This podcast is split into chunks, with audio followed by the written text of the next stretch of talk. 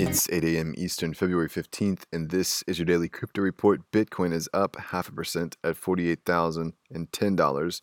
Ethereum is up 1% at $1,810, and Cardano is up 1% at 87 cents. Those readers by market cap top gainers in the last 24 hours Theta token up 17%, Kusama up 16%, and The Graph up 15%.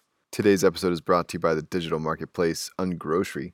If you've ever thought about who your food comes from, Ungrocery is the place to shop.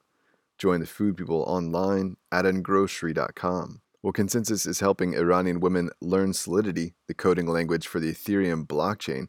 The help comes in the form of grants and scholarships to participate in ConsenSys's global program to help developers begin their Ethereum coding. The grant should help lower the barriers that women in Iran have compared to would be technologists in the US and Europe. Iran has an active blockchain community and is a big contributor to the Bitcoin network because it's a lucrative spot for miners. Participants of the program say it could be a life changer, delivering more access to the decentralized currency flow and greater opportunity.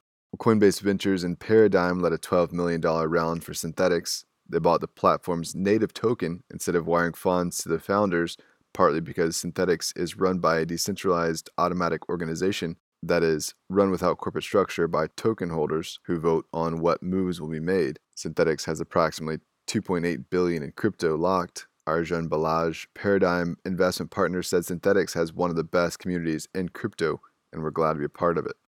PayPal is vying to become a CBDC distributor, doling out digital currencies from central banks to the recipients, like private banks do with fiat. CEO Dan Schulman said think about how many digital wallets we're going to have in the next two, three, or five years, and we're a perfect complement to central banks and governments to distribute those digitized forms of currency. Schulman calls the opportunity a once in a multi decade opportunity to shape and redefine the rails of the system.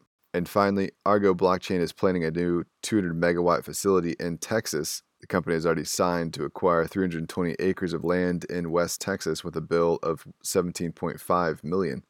Argo plans to also take a $100 million pre negotiated loan to build out the facility. That's all for us today. Visit us at dailycryptoreport.io for sources and links. Find us on social media. Add us to Exo Flash Briefing and listen to us everywhere else you podcast under Daily Crypto Report.